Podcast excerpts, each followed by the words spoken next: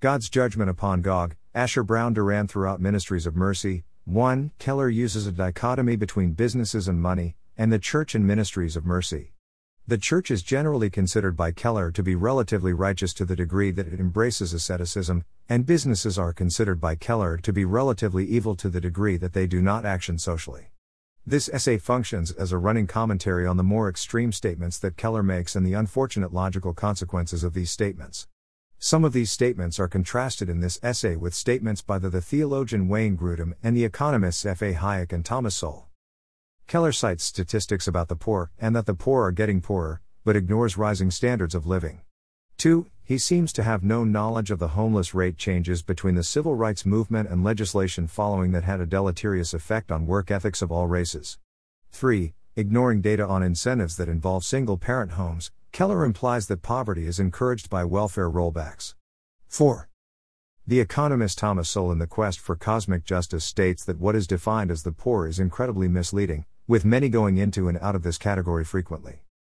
Greater than more who began in the bottom 20% had reached the top 20% by the end of that period than remained where they were. Yet the poor continue to be identified as the bottom 20%, instead of the 3% who remain at the bottom. 5. Using economic terms as Keller does can have unforeseen consequences. Using undefined terms often results in an emphasis on the importance of power. In discrimination and disparities, Sowell mentions some errors that occur in calculating monetary categories. Greater than statistical errors of commission include lumping together data on things that are fundamentally different, such as salaries and capital gains, producing numbers that are simply called income. But calling things by the same word does not make them the same things. Other errors of commission include discussing statistical brackets as if they represented a given set of flesh and blood human beings called the rich, the poor, or the top 1%, for example. Errors of commission also include using survey research to resolve factual issues that the inherent limitations of survey research make it unable to resolve. 6. Defining terms such as the poor vaguely means that the ability to help the poor is hindered, because the term and the group it is meant to define is elusive. If the poor are to be helped, the term and the group must be clearly defined. The value of the clear definition of words by Sowell is underlined. The validity of numbers in general often depends on the reliability of the words describing what those numbers are measuring. 7. If words are not clearly defined, people begin to talk and act like Humpty Dumpty and Alice in Wonderland. They often then begin to speak as if all that matters is power. Sowell goes on to speak of the danger of acting emotionally rather discerning causal factors. Greater than morally neutral factors seem to attract far less attention than other causal factors which stir moral outrage, such as discrimination or exploitation but our emotional responses tell us nothing about the causal weight of different factors, however much those emotional responses may shape political crusades and government policies, but which causal factors predominate at a given place or time is ultimately an empirical question, independent of our emotions or inclinations. 8. Moral outrage at the rich may feel good, but may actually hurt the poor. One of the central premises of Sowell's book is that disparities do not imply discrimination, and that claims of that need to be proved with evidence, rather than automatic presumption. 9. For historical example, the train company involved in Plessy v. Ferguson sided with the discriminated Plessy against the Supreme Court. In this case, it was the Supreme Court that discriminated between races rather than the market. In the previous book, In Civil Rights, 10, and in his book White Liberals and Black Rednecks, Sowell states that it was the free market that discouraged racism in the 1960s, not legislation. 11 the legislation was just a side effect of the market. In fact, it was the state government, not the bus company in Alabama, that forced unequal treatment on Rosa Parks. The bus company wanted to follow the profit incentive that reduced racism as a result. It might be said that racism is a form of collectivism, and that individualism promoted by the free market helped discourage racism. The state government forced the bus company to segregate by race, rather than treating each person as an individual as the company wanted. In other words, individualism encourages individuals to be judged by the content of their character, and not their membership in a group. Returning to Keller's book, Keller tries to draw a distinction between capitalism and communism. We cannot be viewed individualistically, as capitalists do, or collectivistically, as the communists do, but as related to God. 12. Neither of these terms is clearly defined by Keller. As a result, individualism and capitalism are indirectly equated with communism as unhealthy extremes on either side of a scale. By contrast, economists of the Austrian school usually define individualism as the belief that individuals are ends in themselves, and not means to perpetuate a system, as in communism. In later books, Keller tends to use a definition of individualism that is closer to this. 12.5. Keller uses Deuteronomy 6:5 and Leviticus 19:18 as a vague proof that the Christian should be absorbed in God alone. 13. Keller almost states that the church should do social work, and equates true faith with a sensitive social conscience, without defining what he means by social. 14. Keller states that all leads to alienation to God, therefore, social action is required. 15. Keller associates mercy with obedience and wealth with sin. Greater than mercy to the poor is an evidence of true heart commitment to God. Wealth is to be shared so generously that much of the economic distance between rich and poor diminishes. 16. Keller states that I Timothy 6:17 to 19 requires Christians to denounce materialism. 17. Another way of stating this is that hope in wealth rather than God is a fruit of the flesh in Christian terminology, and not of the Spirit. Keller's is a questionable monetary dichotomy that has predictable outcomes. Keller tries to use Matthew 20 26 28 and Galatians 6:10 to prove that because we are united to Christ, every believer is a deacon, as well as Hebrews 13 13 16 to prove that every believer is a royal priest, whose sacrifices to God include deeds of mercy. 18. This seems to be stretching the definition of both terms. A better term might have been steward, because it is hypothetically less susceptible to a fortress church mentality of which he speaks negatively later. It may be that Keller leaned toward Christ's offices because a steward sounded too close to his perception of the concept of money. Keller also uses the term alienation, which is heavily associated with Marxist terminology in the mind of economists fairly liberally. 19. Earlier in the book, Keller mentions class struggle, among others things, as being an effect of the fall, racism, crime, scarcity of resources, class struggle. These social problems are the results of our alienation God. 20. Implicitly replacing in a state of sin and misery from a famous catechism with alienation is a questionable tact. 21. This is not a frame that should be uncritically accepted. The Westminster Larger Catechism states the effects of the fall. The fall brought mankind into an estate of sin and misery. Keller at times almost implies that this is synonymous with alienation, which is a term used by Marxists. The language of alienation, which Keller borrows, disappears from Marx's language in his later work, but the idea of instruments becoming the enslavers of their masters continues according to Thomas Sowell in his book on the subject. 22. Keller makes questionable use of the words manipulation and compassion. It will not be enough to manipulate American Christians to feel guilty because they are so rich. 23. Keller goes on to say that Christians should be compassionate. A case could be made that throughout the book, Keller uses statistics and stories to make anyone feel guilty that they are not poor. As will be shown later, he states that it is impossible to help the poor without feeling the pain of the poor, by being poor or at least feeling pain, and that this is the only way to truly help them.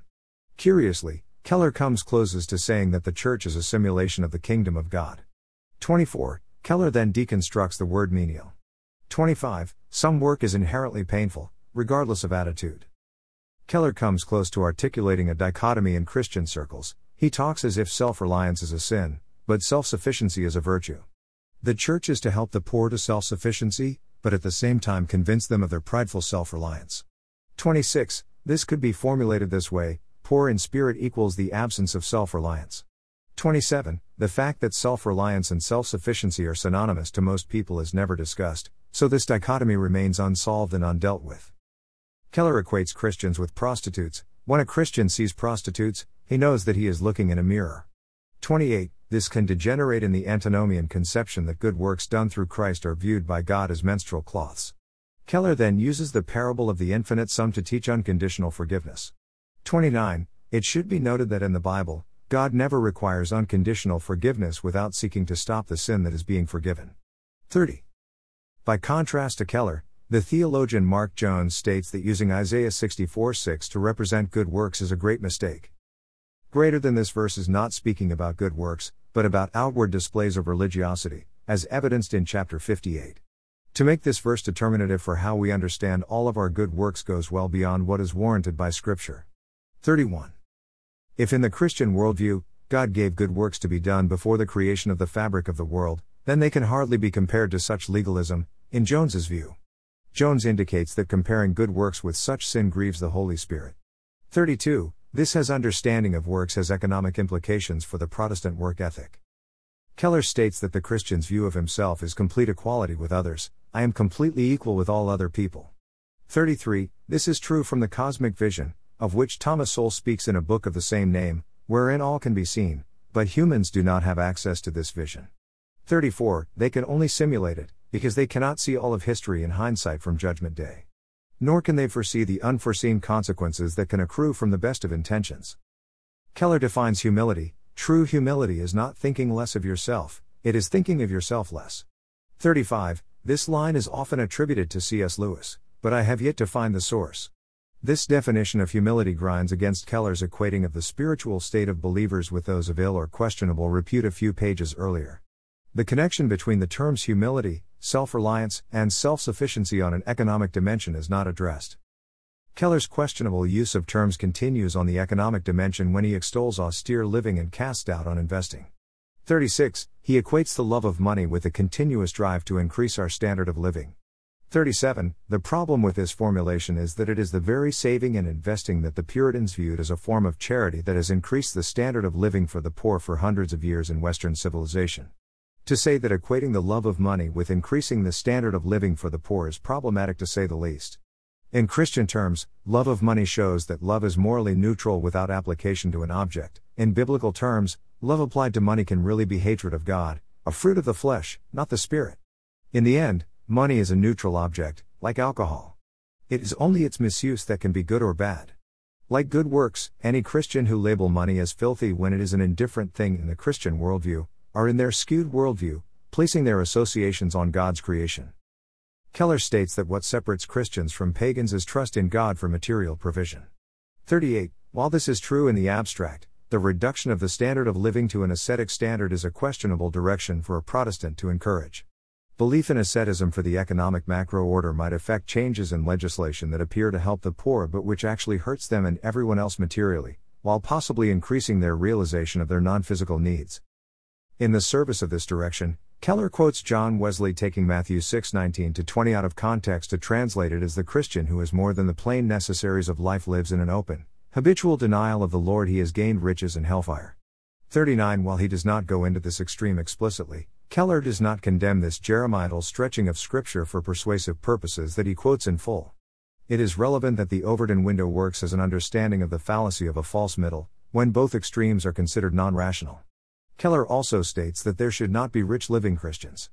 40. The fact that the average millionaire does not live a lavish lifestyle, as Thomas Sowell notes in one of his books, is not considered. 41. Keller encourages justice living, we must give so that we feel the burden of the needy ourselves. 42. Keller uses Edwards as an authority on this subject. On the surface, it sounds like a logical syllogism that in order to help someone, you must feel their burden, and that to help the poor, one must feel their burden, but this does not follow. While being in an evil or difficult state of affairs can help one to empathize with those in similar situation, and this promotes a sense of equality through shared experience, it is by no means clear that one must feel the burden of being poor in order to help poor people. This felt need for economic equality exhorted by Keller is reminiscent of a longing for Sparta that the Austrian economist Friedrich Hayek mentions in The Fatal Conceit. Greater than in Greece, it was of course chiefly the Spartans, the people who resisted the commercial revolution most strongly, who did not recognize individual property but allowed and even encouraged theft. To our time, they have remained the prototype of savages who rejected civilization. For representative 18th century views on them, compare Dr. Samuel Johnson in Boswell's Life or Friedrich Schiller's essay Über die Gesetzgebung des Lycurgos and Solon. Yet already in Plato and Aristotle, However, we find a nostalgic longing for return to Spartan practice, and this longing persists to the present. It is a craving for a micro-order determined by the overview of omniscient authority. 43. It should be remembered that the Roman historian Plutarch is the main source for what we know about the Spartans. In his Life of Lycurgus, Plutarch describes Sparta as a totalitarian system. 44. Sparta is believed to have heavily inspired Plato's totalitarian vision of the Republic. 45. Contrary to Keller, the founder of economics, Adam Smith, in his famous passage casts doubt on those who seek the public good of others. Greater than is every individual, therefore, endeavors as much as he can, both to employ his capital in the support of domestic industry, and so to direct that industry that its produce may be of the greatest value. Every individual necessarily labors to render the annual revenue of the society as great as he can. He generally, indeed, neither intends to promote the public interest, nor knows how much he is promoting it. By preferring the support of domestic to that of foreign industry, he intends only his own security, and by directing that industry in such a manner as its produce may be of the greatest value, he intends only his own gain, and he is in this, as in many other cases, led by an invisible hand to promote an end which was no part of his intention. Nor is it always the worse for the society that it was no part of it. By pursuing his own interest, he frequently promotes that of the society more effectually than when he really intends to promote it. I have never known much good done by those who affected to trade for the public good. It is an affectation, indeed, not very common among merchants, and very few words need be employed in dissuading them from it. 45.5. According to Smith, under a free market system, such as capitalism, everyone benefits in a positive sum gain, regardless of the inner intentions of the individuals providing services. By contrast, Keller's words extolling the value of taking on others' burdens implies a zero sum game in which sacrifice is the only way to benefit others. Returning to Keller's book, Keller sometimes proceeds to oddly specific duties. Greater than every Christian family needs to have the poor into their homes for meals. Christians who reduce their lifestyle to begin projects to help the needy will find spiritual growth for themselves and their families. Newton and others discouraged inordinate investments in savings and retirement funds. Every person and family must minister in mercy. 46. Keller's very specific injunction in this case skirts the boundaries of legalism. This also highlights Keller's focus on intentions of the benefactor rather than on the actual benefits to those he seeks to help. Echoing Adam Smith, Friedrich Hayek wrote in The Fatal Conceit that intentions are not the primary factor in achieving good ends for others beyond ourselves. Greater than in the sense of inculcating conduct that benefits others, all systems of greater than morality, of course, commend altruistic action, but the question is how to greater than accomplish this. Good intentions will not suffice, we all know what greater than road they pave. Guidance strictly by perceivable favorable effects on greater than particular other persons is insufficient for, and even irreconcilable with greater than the extended order. The morals of the market do lead us to benefit greater than others, not by our intending to do so, but by making us act in a manner greater than which, nonetheless, will have just that effect. The extended order greater than circumvents individual ignorance, and thus also adapts us to the greater than unknown, as discussed above, in a way that good intentions alone greater than cannot do, and thereby does make our efforts altruistic in their effects. 46.5. Like Adam Smith, Hayek does not see good intentions as necessary to benefit others in a market system. The net benefit, however, he sees as altruistic in nature. Returning to Keller, his ordering of specific duties as absolute skirts of legalism, all individuals and families have a responsibility to develop their own ministries of mercy. 47. Keller's desire to be totally absorbed in God seems to take the form of a fortress church mentality that ironically views physical property with suspicion. The Austrian economist Friedrich Hayek says that if pushed too far, the impulse to devalue individual property and emphasize collective ownership can result in totalitarian regimes that necessarily devalue, if not dehumanize, and genocide a minority as a scapegoat. 48.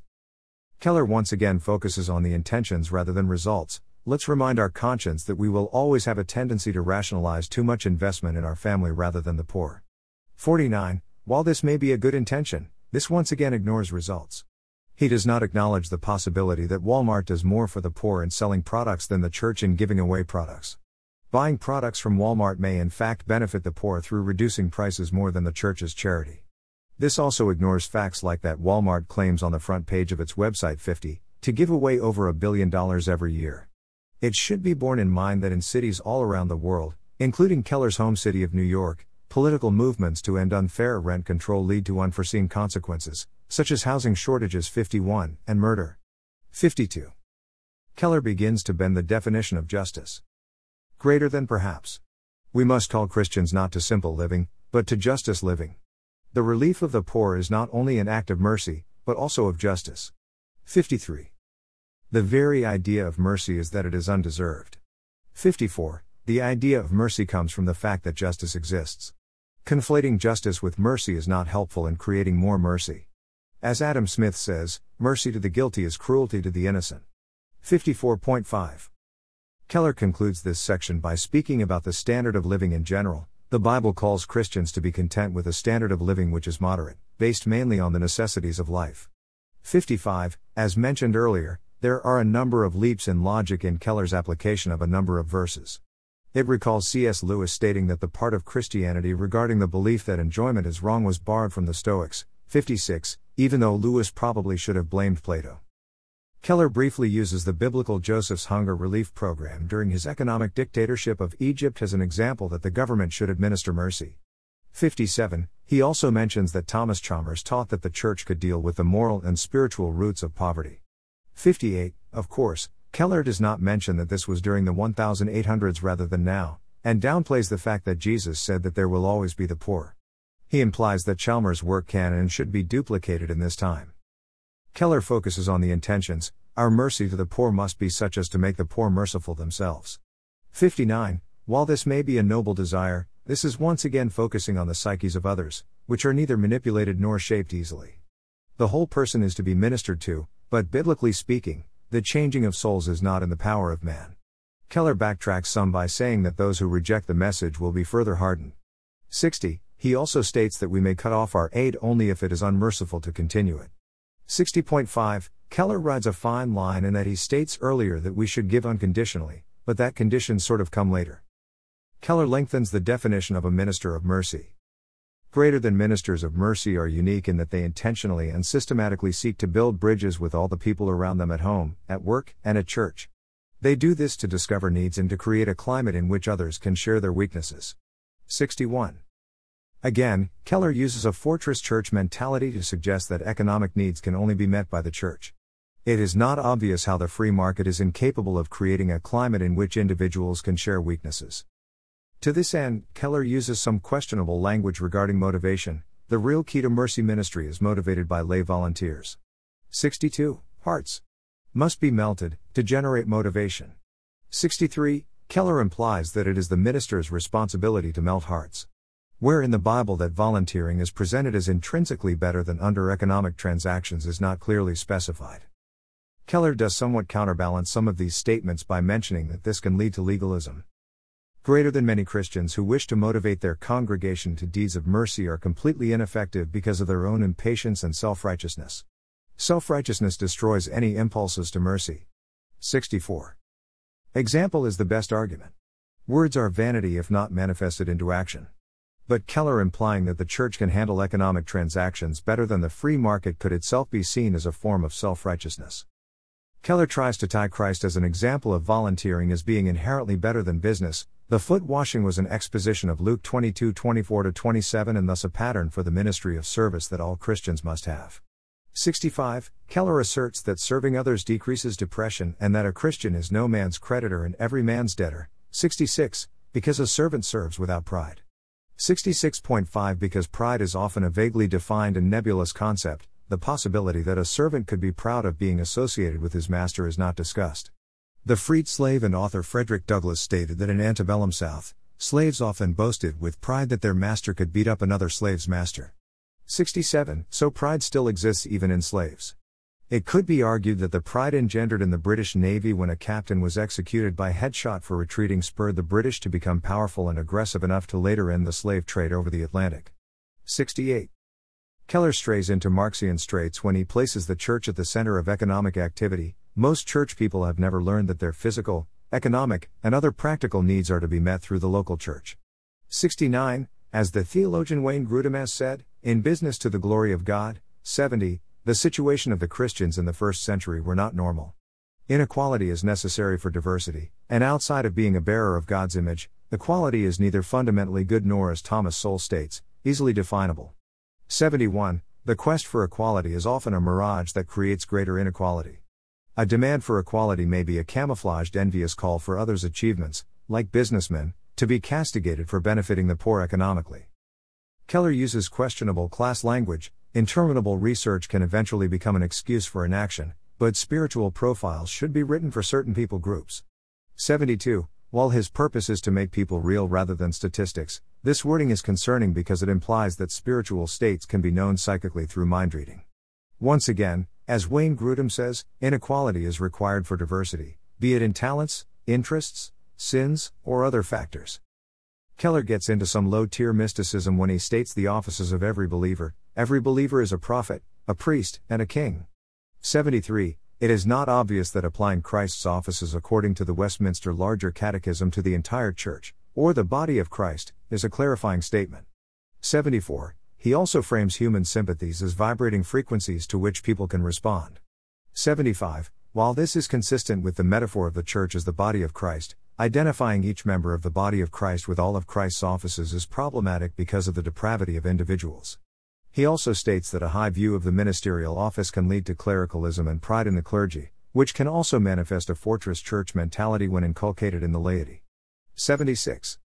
Keller's language regarding money reflects Aristotle's dichotomy between desire and the use of money. Greater than leadership should not try to institutionalize the ministry, maintaining its membership with guilt inducing pleas for volunteers, and so on. Mission groups live by God given calling and desire. 77. By contrasting the desire of the laity and the desire of businesses, Keller implies that the church is inherently more natural and good than businesses. Grudem in his book, by contrast, states repeatedly and emphatically that business is fundamentally good. Keller blames individualism for the lack of ministries of mercy. One of the main reasons that churches do not develop effective mercy ministries is American individualism. 78. This is the part of the book where Keller's Marxist leanings come into better focus. Individualism is not defined. Keller's views of money are reminiscent of Aristotle's view of money, which he views as unnatural. 79. Keller begins to swerve into Marxian territory when he used the language of class captivity. 80. He provides no evidence that individualism is more prone to self idolatry than any other system, nor does he provide an alternative, other than what amounts to a fortress church mentality with a few extra steps. Keller goes into more extreme statements about corporations. Greater than another reason why American Christians are confused about social reform is that they cannot grasp the idea of systemic evil, underlying legal, administrative, and policy conditions and institutions which create and sustain needs among certain groups of people. To become concrete, we may remember the example at the end of chapter 10. A church discovered that one of the reasons so many elderly in the community lived in or near poverty was that the main employer in town provided retirees with a dismally small pension. Should Christians discuss with the corporation its unfairly low benefits? Jeremiah 22:13. The corporation may be full of well-meaning, good citizens, even Christians, and no individual there intends to gouge poor elderly people. Yet, can we say that the corporation is not guilty of evil? And can we tell individuals that they are, to some degree, involved in the guilt? The answer to both questions are sick, yes. 81. These statements belie a total economic lack of understanding of the importance of the enforceability of contracts. Rhetoric such as this is often used through legislation to give charity to the poor, which usually hurts the poor by distorting the market, and letting the average person think that he already gives half of his money to the poor through charity alone.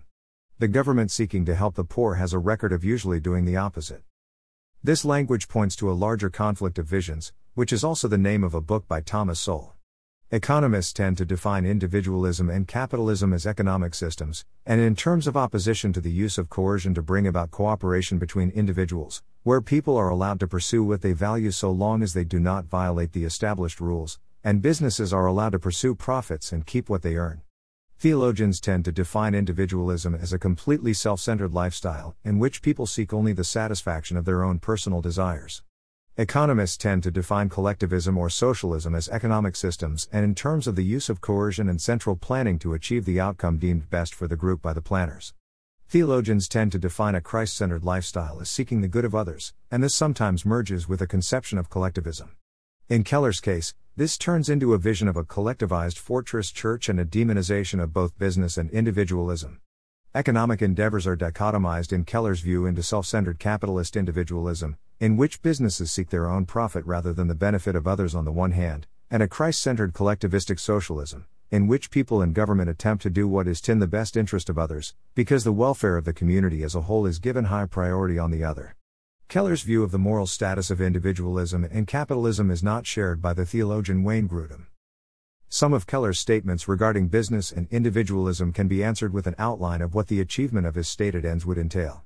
The Austrian economist, Friedrich Hayek stated in The Road to Serfdom that when a government restrains competition and monopoly, they tend to create monopoly, which generally hurts both workers and consumers. 82. Businesses in this situation can become warring factions pleading for special consideration from the governing body. 83. If this is pursued fully, a delegation can make arbitrary pronouncements as if they were objective.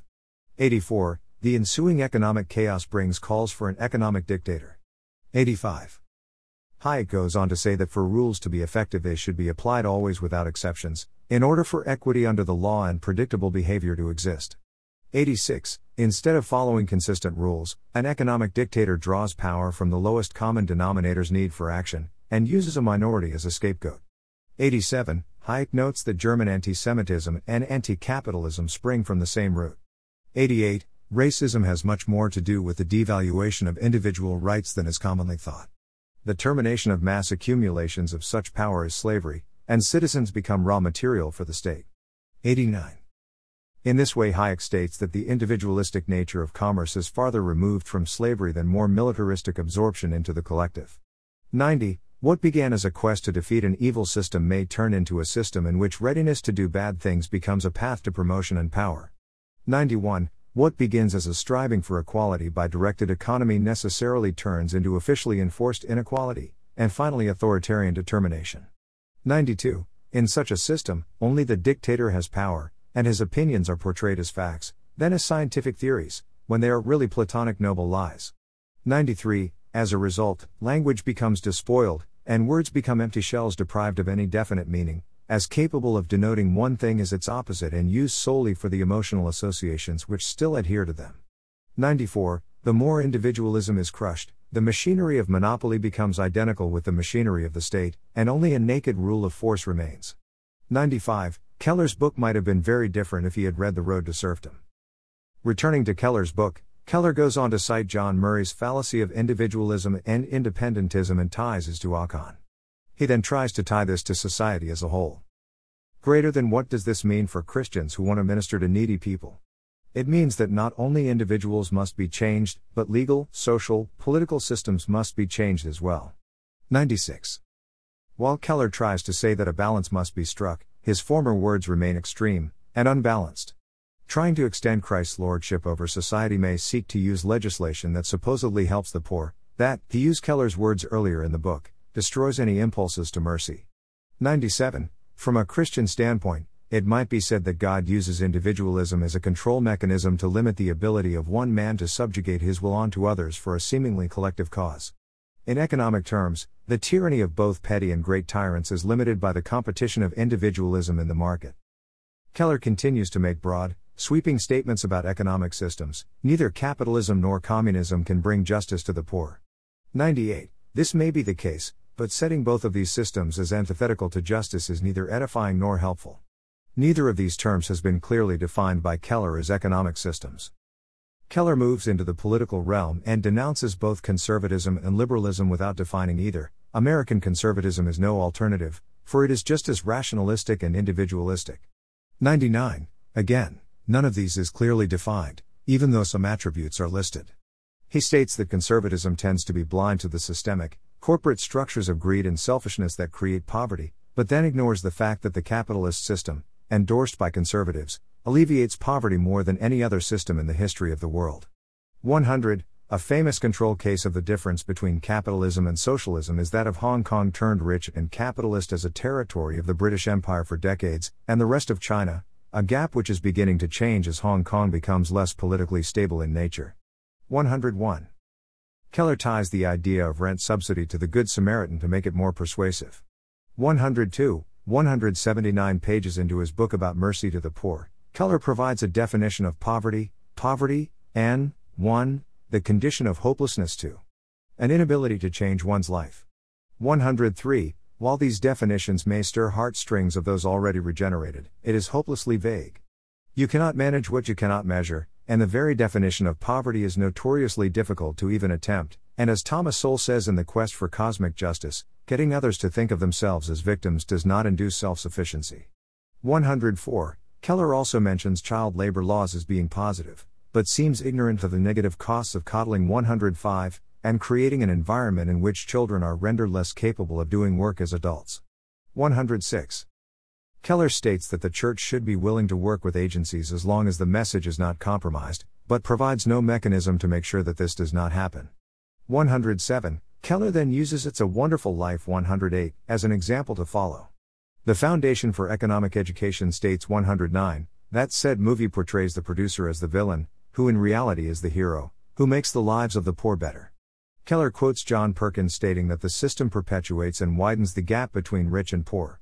110. Keller's view of politics, and the ability to use it for good, remains romantic and questionable. His view is similar to exalting a noble savage, who will destroy the evil system of business exploitation. 111. In contrast to Keller, Wayne Grudem in Business to the Glory of God states that competition is God's way of putting people in the place where they can most glorify Him. Greater than competition is fundamentally good, and provides many opportunities for glorifying God, but also many temptations to sin. As with other aspects of business that we have considered, so it is with competition. The evil and distortions that have sometimes accompanied competition have lead people to the conclusion that competition is evil in itself, but this is not true. 112. The grading system of the market guides society and helps students to find what they are good at doing. In Christian terms, masking the reality that individuals were given diverse sets of talents by asserting equality over God's diversity may glorify God in the long run, but it is unlikely to please Him. Romanticizing failing businesses may feel good in the short run, but will likely hurt the poor in the long run. In economic terms, imposing a vision of economic equality onto others through central planning is likely to hurt the poor and create greater inequality. Keller again strays into Marxian thinking when he dichotomizes business and community. Greater than 1. Corporations exist to serve the public for a profit, cooperatives exist to serve its members at cost. Those who use a coupon it. 2. Corporations are controlled by money, with each share getting one vote. Cooperatives are controlled by people, with each member getting one vote. 3. In corporations, profits are paid to the stockholder in proportion to holding. In cooperatives, surplus earnings are distributed to members in proportion to patronage. 113. Saying that cooperatives serve its members at cost is marketing.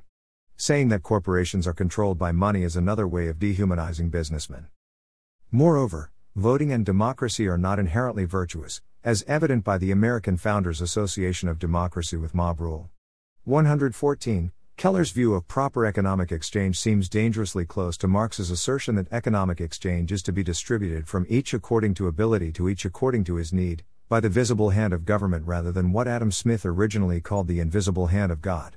From this perspective, Keller acts as a skeptic of the invisible hand of God in the economy through the price system, which is the original phrase that the founder of economics, Adam Smith, used in one of his books. 115. According to Hayek, it is the price system which allows men to serve one another better. 116. Keller's views on money are at odds with the economic understanding of money. Keller does not merely suggest cooperatives, but asserts that churches need to help co ops get started, which offer far more reasonable price than most corporations as if church owned businesses were inherently more moral businesses. 117. It is likely that any businessman reading these words would consider his profession intrinsically less moral, but this is a distortion. Business is intrinsically good in itself, but it can be corrupted, according to Grudem. Again, Keller dichotomizes economic activity of the church and business, as if the church's economic activity heals the poor, while business's economic activity make the poor poorer, while providing no evidence that this is the case. The evidence he provides earlier in the book falls apart upon analysis. All of this flows from the presumption that profit is evil. This could be seen as an outgrowth of the fortress church mentality, in which a dichotomy is set up between the world and the church in an unedifying manner, which exalts morally the church above business. Wayne Grudem in his book, Business to the Glory of God, states that profit is good and mentions how Christ portrays himself as a businessman who requires his servants to make profit. Greater than earning a profit is fundamentally good and provides many opportunities for glorifying God, but also many temptations to sin. Seeking profit, therefore, or seeking to multiply our resources, is seen as fundamentally good. Not to do so is condemned by the master when he returns. The ability to earn a profit thus results in multiplying our resources while helping other people. It is a wonderful ability that God gave us, and is not evil or morally neutral, but is fundamentally good. Through it, we can reflect many of God's attributes such as love for others, wisdom, sovereignty, and planning for the future. 118. For Keller, profit is highly questionable. For Grudem, profit is fundamentally good. By contrast with Grudem, Keller eventually exhorts to political means. Greater than intervention for justice, the final form of social reform is legal or political intervention. Parachurch groups can use political power to change social structure. 119. This skirts dangerously close to Marxism. While Keller mentions the dangers of being associated with an ideology, he does not mention the possibility that the political action will take over the church so that the church becomes a function of the political cause, as the theologian C.S. Lewis warns in Screwtape Letter 23. When Keller mentions some views that the church has about evangelism and social concern, he states that this first is, the ministry of mercy and social justice is the only legitimate function of the Church in its mission to the world. 120. Keller explicitly neither confirms nor denies this view. The term social justice is and remains undefined in this book. By associating the term with mercy, he implies that to not do social justice is sin. 121. Keller mentions that the World Council of Churches stated that social concern is evangelism, in Keller's words. 122. While he distinguishes between acts of word and deed, he seems to imply that social concern means the church's concern for people, which he often sets against businesses' concern for profits. He then states that evangelism and social concern are inseparable. 123. He also quotes Isaiah 1:13 to 15 and then paraphrases it as the following: Orthodoxy without social concern is not orthodoxy. 124. This word remains undefined.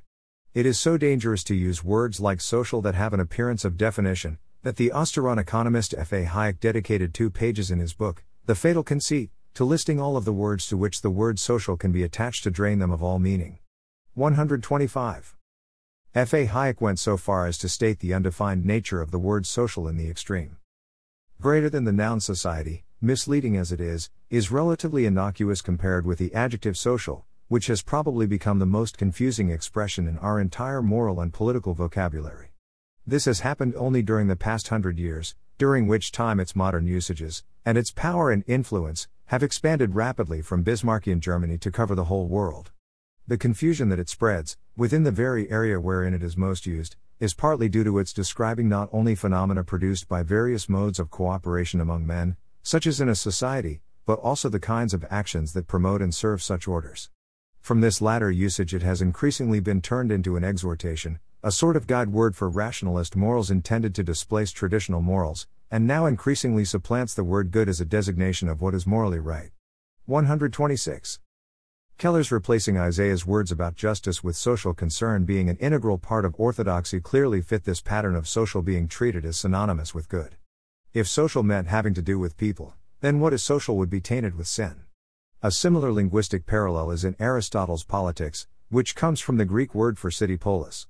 In that sense, everything regarding humans is social, and everything that is social is political, but the use of language in this way as Keller does tends to burn more than warm.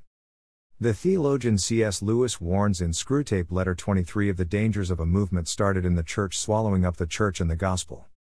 Greater than certainly, we do not want men to allow their Christianity to flow over into their political life, for the establishment of anything like a really just society would be a major disaster. On the other hand, we do want, and want very much, to make men treat Christianity as a means, preferably, of course, as a means to their own advancement, but, failing that, as a means to anything, even to social justice. The thing to do is to get a man at first to value social justice as a thing which the enemy demands, and then work him on to the stage at which he values Christianity because it may produce social justice. 127. Notice that Lewis explicitly puts a value of social justice in the mouth of a demon who is trying to subtly corrupt the church. Similarly, the economist Thomas Sowell states that social justice is the opposite of justice, and is instead an ideology of envy that hurts the poor. 128. Again, Keller speaks as if all justice is social. Lewis casts doubt on this proposition, and the economist Thomas Sowell states that social justice is the opposite of justice. Sowell also states that Bertrand Russell's idea of social justice requires an international governing body to own all land and raw materials. 129. Unfortunately, it appears that Keller is partially advocating for a modified fortress church mentality. Because Keller's book functions as a Jeremiad, it is not surprising that some black or white fallacies are used. If all organs do not mature and grow, none of them can. 130. It is not obvious that this is true in a more than metaphorical sense, but people believe in a message mostly for non rational reasons. 131. This phrase has the potential to undermine what Keller has said for the entire book. If people believe a message for mostly non rational reasons, the question could be asked whether this is the motivation for what Keller has been writing in this entire book. Keller continues to assert that ministries of mercy are essential, deeds of mercy, the ministry of felt needs, is an absolutely critical component in our communication of the gospel. 132. While it is true that Jesus healed the sick, it is also true that he whipped money changers out of the temple. While it is true that both could be seen as ministries of mercy, language is not usually used in this manner. The existence of one organ, or a part of the body, has the implication that it has a specialized purpose. Stating that ministries of mercy is an absolute responsibility for every person grinds against the idea that each part of the body has a specific purpose.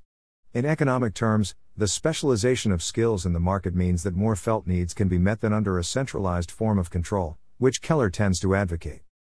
Keller conflates two ideas of living ascetically and reaching others.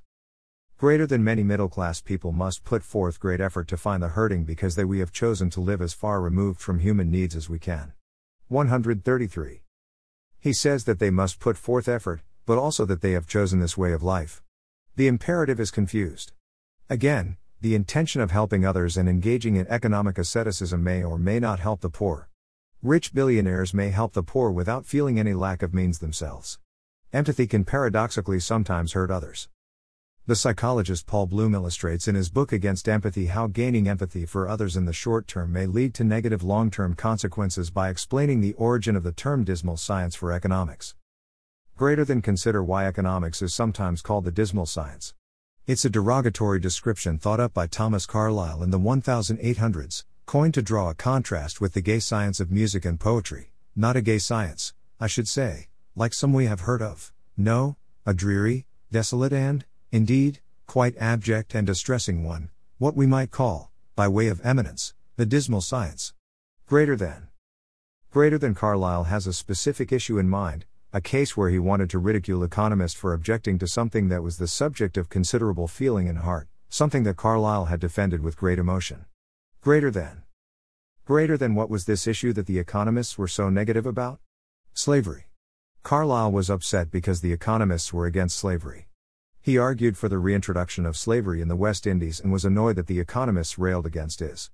Think about this when you're tempted to scorn economists and the cool approach they take to human affairs, and when you hear people equating strong feelings with goodness and cold reason with nastiness. In the real world, as we've seen, the truth is usually the opposite. 133.5. Throughout Keller's book, he claims that to help the poor with their burden, one must become poor oneself. In a similar vein, it is worth remembering that the passion with which Thomas Carlyle denounced economics was used to mock economists' denouncement of slavery. Returning to Keller's book, Keller states that there should be no strings attached to aid at first, but that more is required. Greater than we want to look at your income, living expenses, and other problems. We are not doing this to be nosy, but we really want to help you for the long run. So we need to look at your whole life. 134. While this has a veneer of concern, it is concerning the level to which in other ways Keller places the church as inherently exalted over other domains, like business. This exaltation can easily leak over into the abuse of power if given this much information. The removal of aid Keller compares to a doctor performing surgery, a doctor sometimes has to cut you to heal you. 135. While this statement is true, his use of this imagery could be seen as mildly unsettling. Keller's exaltation of the church in economic matters seriously damages his credibility to deal with the effects of sin. Keller states that mercy must sometimes be terminated, at some point, Rejection and hostility will mean that, in mercy, we must terminate our mercy. 136. While Keller is speaking about termination of mercy to someone who rejects the gospel and is hostile toward it while receiving mercy, this terminology is, again, odd. To borrow Thomas Sowell's phrase, Keller's sitting in emotional judgment on business again raises questions about what exactly qualifies for this aid cutting practice. 137. F.A. Hayek states that the ability to do either good or bad is dependent on freedom. Greater than what our generation is in danger of forgetting is not only that morals are of necessity a phenomenon of individual conduct, but also that they can exist only in the sphere in which the individual is free to decide for himself and is called upon voluntarily to sacrifice personal advantage to the observance of a moral rule. Outside the sphere of individual responsibility, there is neither goodness nor badness, neither opportunity for moral merit nor the chance of proving one's conviction by sacrificing one's desires to what one thinks right. Only where we ourselves are responsible for our own interests and are free to sacrifice them has our decision moral value. We are neither entitled to be unselfish at someone else's expense nor is there any merit in being unselfish if we have no choice. 138. There is no merit in being forced to abide by excessive rules. When these rules dissolve away, Inner corruptions may spill out of what Sowell calls presumptuously self appointed moral exemplars. 139. Keller begins the book by exhorting the church to help the poor, without defining the word very precisely. While some of Keller's practical advice on charity may be useful, his dichotomy of the church and charity over business and money leads to a fortress church mentality that exalts the church over others. Unfortunately, this dichotomy leads to serious unintended totalitarian and ascetic tendencies if applied to politics and economics. It might be said that Keller is a monetary Gnostic, because he is suspicious of money as a tool for evil and cautions everyone to have as little of it as possible. Gnostics devalue the physical world in favor of a Neoplatonic spiritual realm, and Keller mirrors this in his view of money. Throughout his book, Keller spiritualizes and mystically sublimates intangibles into essential value and devalues money and property rights. His limited understanding of economics and business leads to a categorical mistake that leads to an excessive priority on intentions in the economic realm. He often assumes for himself a cosmic vision on economic matters which does not take into account the subjective value inherent in economic transactions. Inevitably, serious consequences accrue from castigating businesses as being run by money, which is viewed as morally suspect by him and not run by people. While there may be some personal advantages to pursuing an ascetic life of extreme monetary mortification, applying this broadly to the macro order of an entire economic system has serious consequences. It should not be forgotten that the parable of the talents portrays Christ as a businessman who invests money. If Keller's views on money and business were applied to the macro order, people would be less capable of being good or bad because of the imposition of superficial rules. Works cited. Dash. 0. Sowell, Thomas. The Quest for Cosmic Justice. New York, Free Press, 1996, 22. 1. Keller, Timothy. Ministries of Mercy, The Call of the Jericho Road, 1989. Phillipsburg, P&R Publishing Company, 1997. 2. Ibid, 16 to 17. 3. Ibid, 17 to 18. 4. Ibid, 18, 20 to 21. 5. Sowell, 39. 6. Sowell, Thomas. Discrimination and Disparities. New York, Basic Books, 2018, 97. 7. Sowell, Thomas. Discrimination and Disparities. NAR. Robertson Dean. 2018. Ashland, Blackstone Audio, 2018, 350. Note, the audiobook has slightly differently wording than the Kindle version of this book. 8. Ibid. 402. 9. Ibid. 358. 10. Sowell, Thomas. Civil Rights Rhetoric or Reality? 1984. Ashland, Blackstone Audio, 2007. 11. Sowell, Thomas. Black Rednecks and White Liberals. New York, Encounter Books, 2006. 12. Keller, 26. 12.5. Keller, Timothy. Making Sense of God, An Invitation to the Skeptical. New York, Penguin Random House LLC, 2016, 122. 13. Ministries of Mercy, 35. 14. Ibid, 38 to 39. 15. Ibid, 41 to 47. 16. Ibid, 41 to 42. 17. Ibid, 42. 18. Ibid, 43. 19. Ibid, 46. 20. Ibid, 13. 21. The Westminster Larger Catechism. The Westminster Larger Catechism. Reformed Theology A Puritan's Mind. Access June 8, 2021. https colon slash slash www.apuritansmind.com slash Westminster Standard slash Larger Catechism slash 22. Sowell, Thomas. Marxism. New York, Morrow, 1985, 27. 23. Keller, 13. 24. Ibid 54. 25. Ibid 56. 26. Ibid 59, 68. 27. Ibid 59. 28. Ibid 60.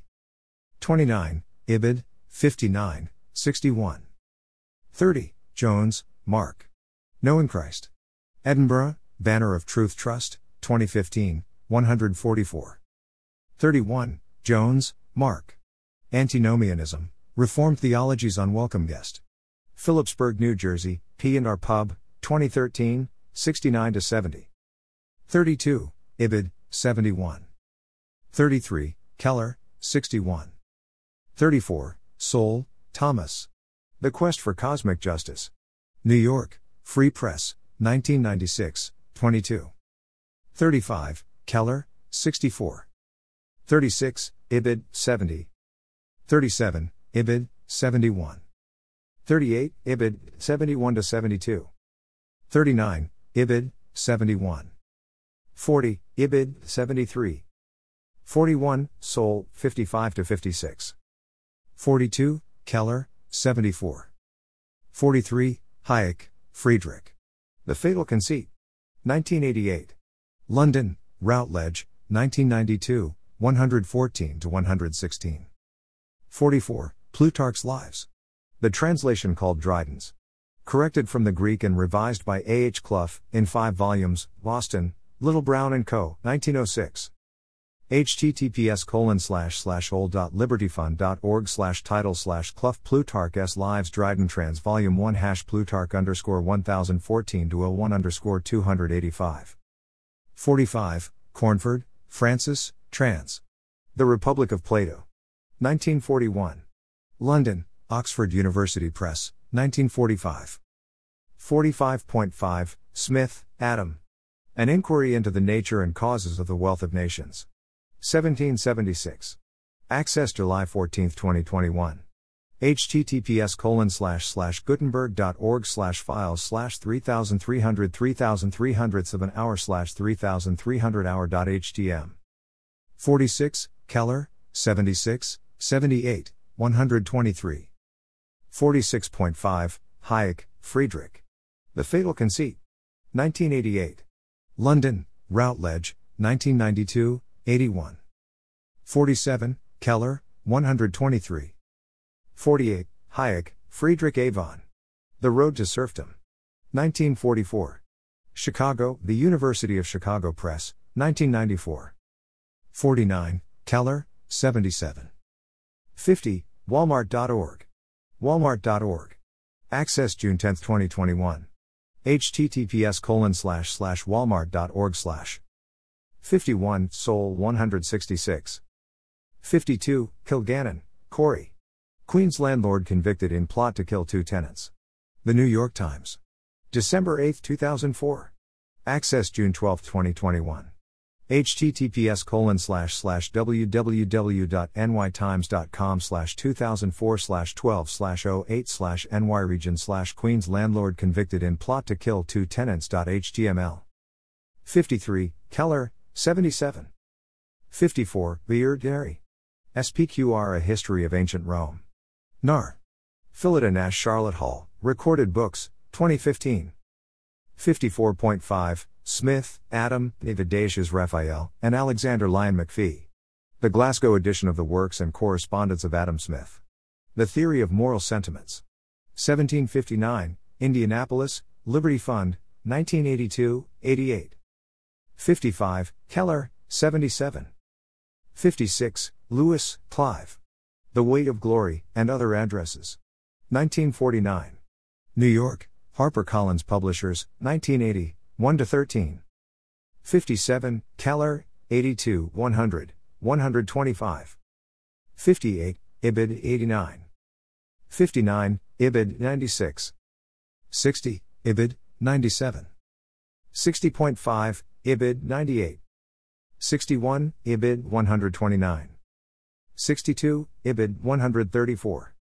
63, Ibid 135. 64, Ibid 136. 65, Ibid 137. 66, Ibid 138. 66.5, Ibid 139. 67, Narrative of the Life of Frederick Douglass, an American Slave. 1845. Nar. Jonathan Rees. Connecticut, Tantor Audio, 2007. 68, Allitt, Patrick. The Rise and Fall of the British Empire.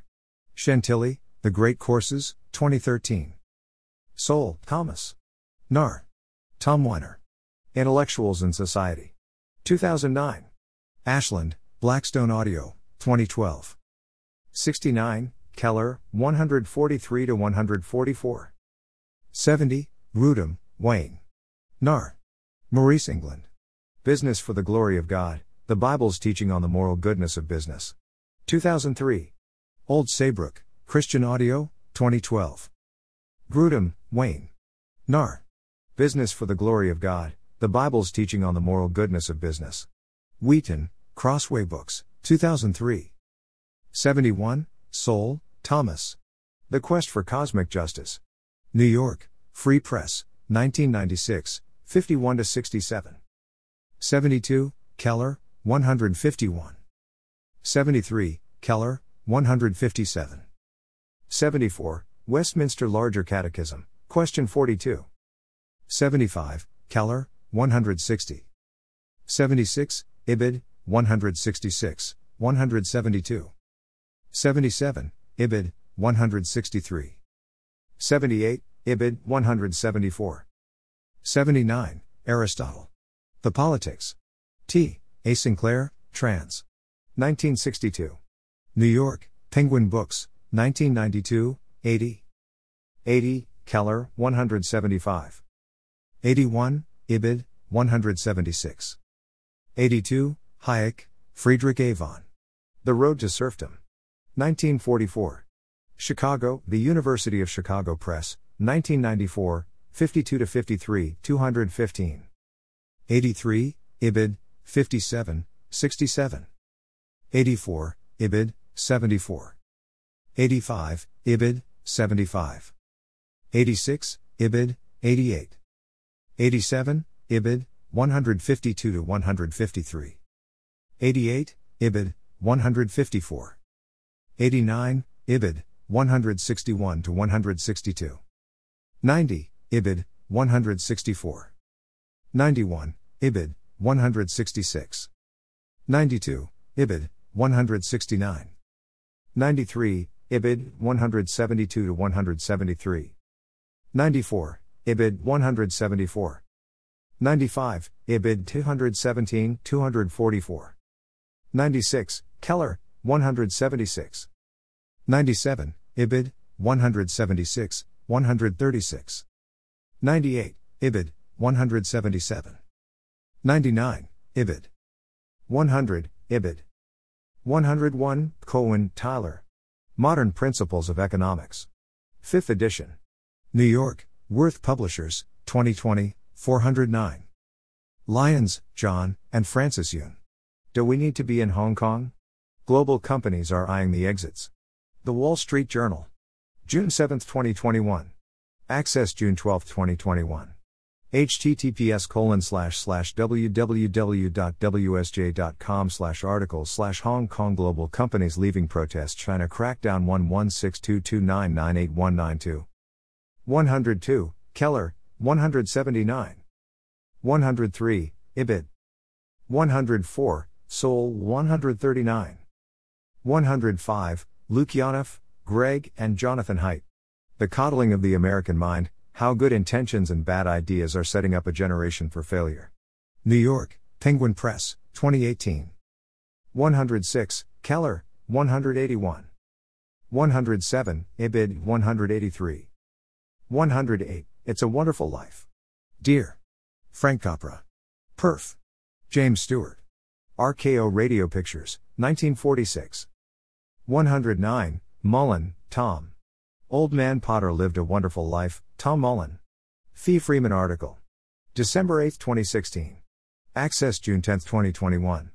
https colon slash slash fee.org slash article slash old man potter lived a wonderful life slash 110 keller 185 111 Sowell 120 112, Grudem, 61, 82.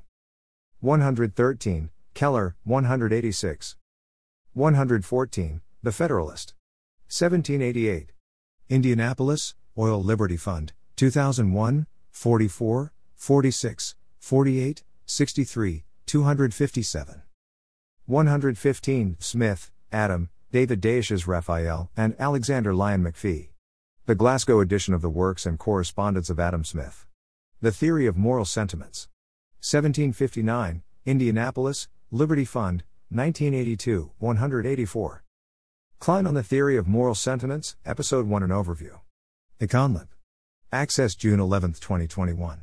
https colon slash slash www.econtalk.org slash Klein on the Theory of Moral Sentiments Episode 1 An Overview slash 116, Hayek, Friedrich.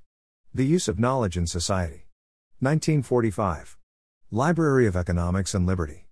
American Economic Review. 35, number 4. Pages 519 to 30. American Economic Association. Web April 30, 2016. http colon slash slash www.econlib.org slash library slash essays slash hike knw1.html 117 keller 187 in christian terminology keller implies that the economic work of the church is inherently more spiritually meritorious than economic work of business this grinds against his understanding of all works as menstruous garments. 118, Grudem, 27, 41 to 45, 82. 119, Keller, 189. 120, Ibid, 108. 121, Ibid, 110. 122, Ibid, 111. 123, Ibid, 112. 124, Ibid 114. 125, Hayek, Friedrich. The Fatal Conceit. 1988. London, Routledge, 1992, 114 to 116. 126, Ibid. 114. 127, Lewis, C. S. The Screwtape Letters. New York, HarperCollins Publishers, 2001, Letter 13. 128, Sowell, Thomas. The Quest for Cosmic Justice. New York, Free Press, 1996, 77 to 79. 129, Ibid, 104. 130, Keller, 209. 131, Keller, 212. 132, Ibid, 215. 133, Ibid, 221. 133.5, Bloom, Paul. Against Empathy The Case for Rational Compassion. New York, HarperCollins Publishers, 2016, 112. 134, Keller, 227. 135, Ibid, 228. 136, Ibid, 229. 137, Sowell, 149. 138, Hayek, Friedrich A. von. The Road to Serfdom. 1944. Chicago, The University of Chicago Press, 1994, 231. 139, Sowell 187.